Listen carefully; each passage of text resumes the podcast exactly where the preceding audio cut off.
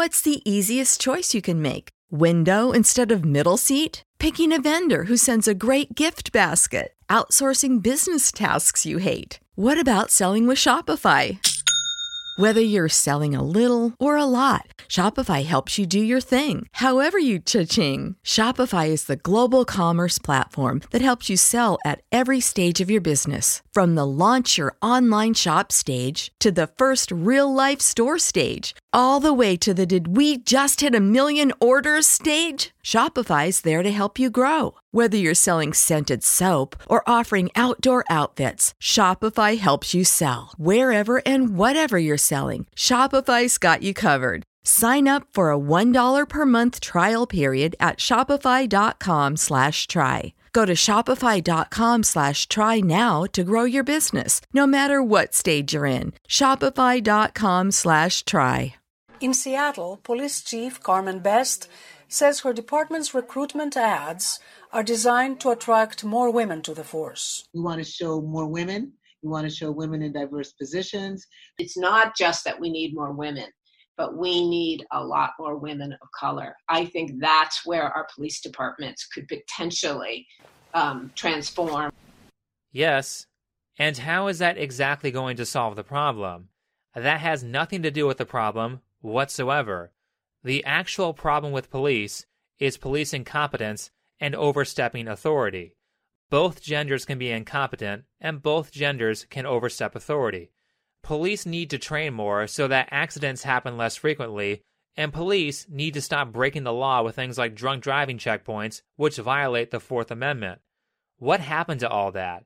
That's originally what reforming the police was about, but it seems that just disappeared in favor of a narrative used to destabilize the country. The video clips I just showed are partially in response to the George Floyd arrest, which at worst was a case of police incompetence. It certainly wasn't a case of overt racism like the mainstream media said it was so they could incite riots. The leaked footage exonerated the cops of racism who were highly accommodating to Floyd, particularly when he initially said he couldn't breathe.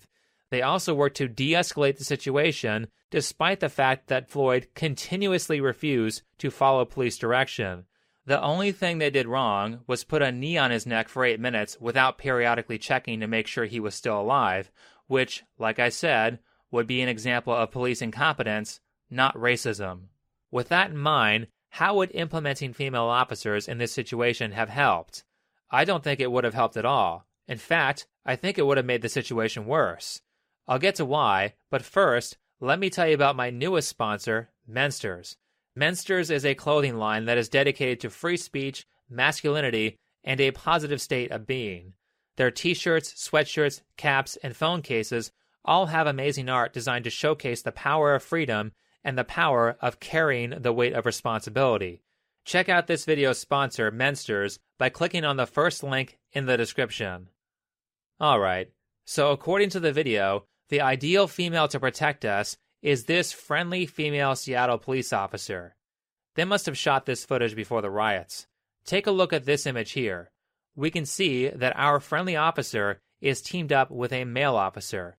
Something I noticed is that this woman is very petite and well over a foot shorter than the man she is standing next to. What is she, 5'1 or 5'3? What is she going to do to George Floyd, who is 6 foot 4? Remember, Floyd was very resistant to arrest and behind the wheel of a car under the influence of several drugs. There is no way her and two or three other female cops of her stature would ever be able to safely restrain George Floyd for an arrest if he resisted. If they pepper sprayed him, he can still resist. If they used batons, he probably still would have won. I suppose they could have tased him, assuming that works, considering how many drugs he was on. But the problem with that is that Floyd has a heart condition and tasing him could have killed him. That would have put you right back at square one. Let's say he tries to get away. What do you do? You aren't strong enough to physically restrain him, you can't pepper spray him, tasing doesn't work, and he is about to drive a car under the influence of powerful opiates.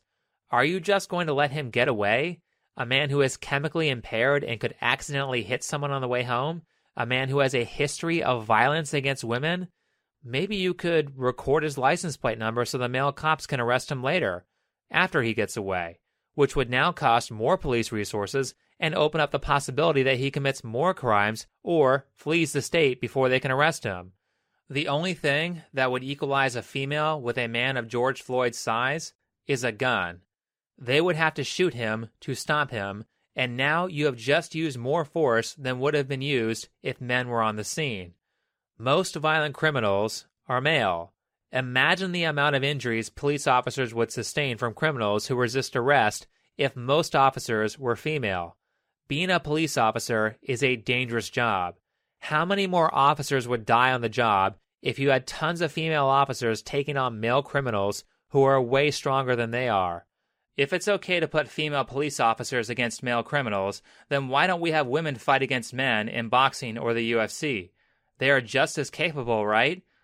Or should we look at reality?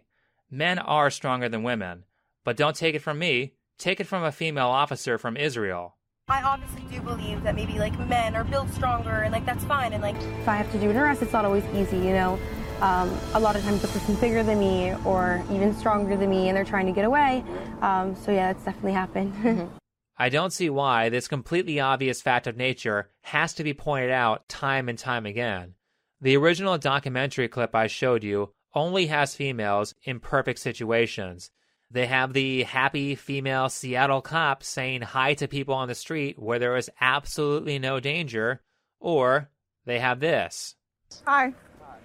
Do you know I'm stopping you? You can calm down. I see you're shaking. Just relax. Relax. It's all good. You can see in that traffic stop that that man that was stopped by Alice had someone who was nurturing. What a delightful situation. A happy traffic stop where the person is scared of the police officer. See how well Officer Alice does? How about this? What would happen if Alice runs the car's plates and finds out that he is in a stolen car? What if he also has a warrant for murder and he isn't going quietly? How are you going to stop him without using excessive force and keep people safe when you are weaker than him? How are you going to keep yourself safe in that situation? even when it comes to police rescues like this. There's an interesting video out there that's been going around recently where a female officer rescues a 66 year old man from being hit by a train because his wheelchair was stuck on the tracks. Can you get up?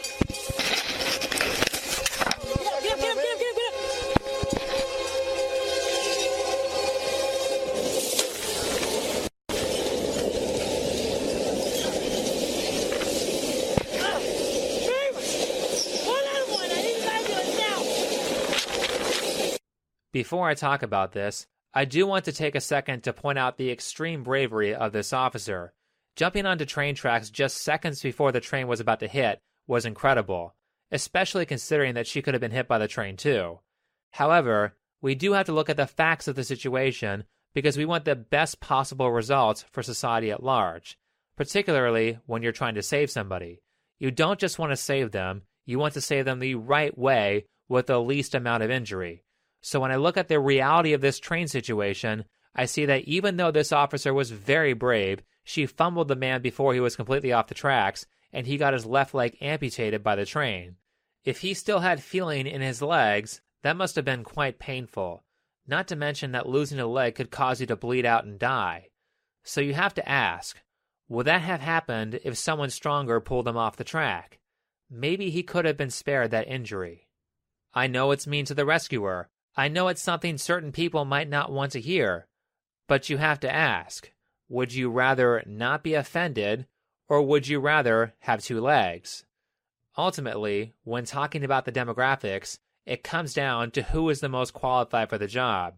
If you are being robbed at gunpoint and five foot one happy female Seattle police officer comes to save you, do you feel safe?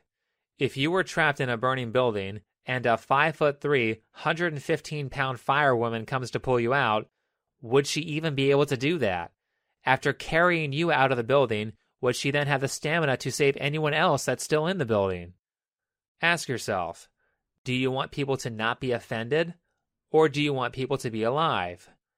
When it comes to any job, you need to base your selection process on merit. Men are demonstrably far stronger than women are. Men are the most qualified for these jobs, and when men don't do these jobs, it puts everyone else in danger, including the female workers. Let's look back to the Marine study on men and women that I referenced in the video I did about women in the military. It says here that women are twice as likely to be injured, twice as likely to be injured than their male counterparts. That is a huge liability. It gets worse than that. Here's what happens to women when they try to operate at the physical fitness level of a man. The average infertility rate of women in the US is 12%. This survey of military women says that their rate of infertility is almost triple of the rate of the average woman. Women should not be doing these jobs in place of men. It's a danger to them and everyone else. But don't take my word for it. Take it from a female military officer. Not everybody believes this latest step towards equal rights is a good idea, including a female Marine officer who has been on the front lines. Joining me now is Captain Katie Petronio.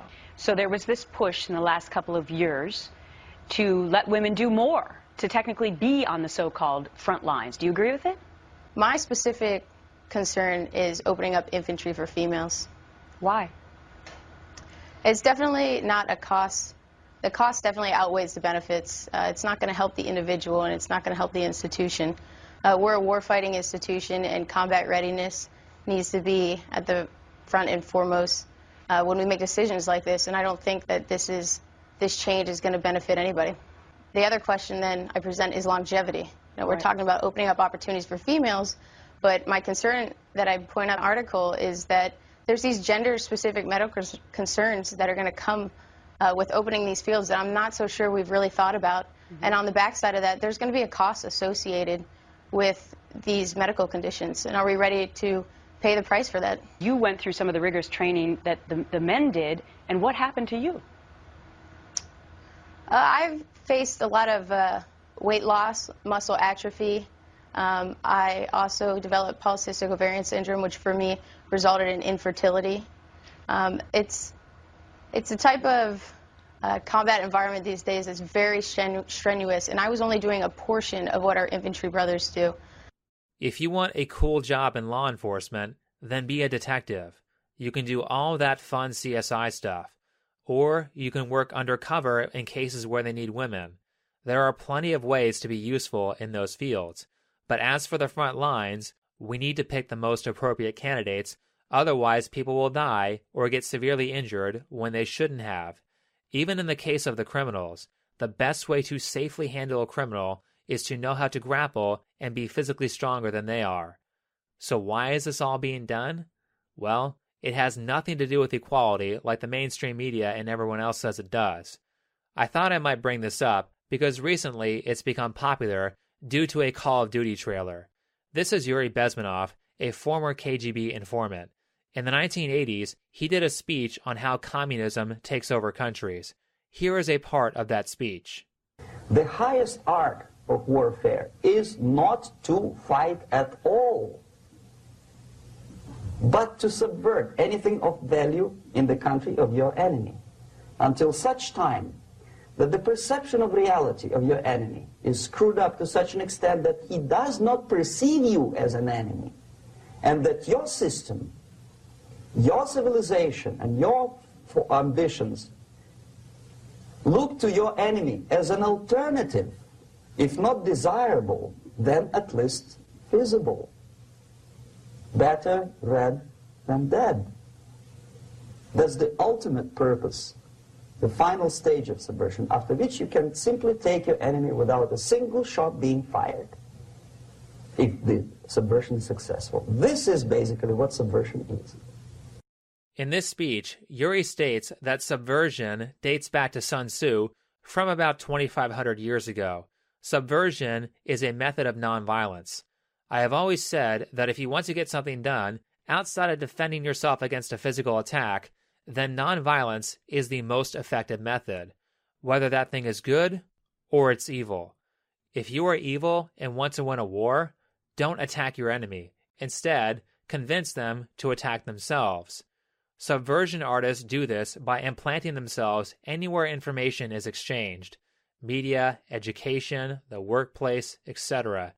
and they use these outlets to promote messages that weaken society under the disguise that they are being helpful. So, why are they promoting female police despite the fact that women are significantly weaker than men? It's because who will stop all the men rioting in Seattle, Portland, and Minneapolis if all of the police are women? BLM and Antifa will be able to burn down whatever cities they like. The master plan is to spend years taking away the gun rights of law abiding citizens, increase their distrust of the police, then spread a bunch of lies and false information to incite riots that no one can stop because everyone's rights are gone and there are no police. During his speech, Yuri talks about several different places where that has worked. However, inciting riots is not enough. You first have to spend about two decades demoralizing the society. How do you do that? You take over the education system and teach people things that are useless. Don't teach people sciences or trades which actually make money. Have them instead study two years of a foreign language they will never remember. Make them take acting classes, art classes, or music. You know, careers where most people are broke.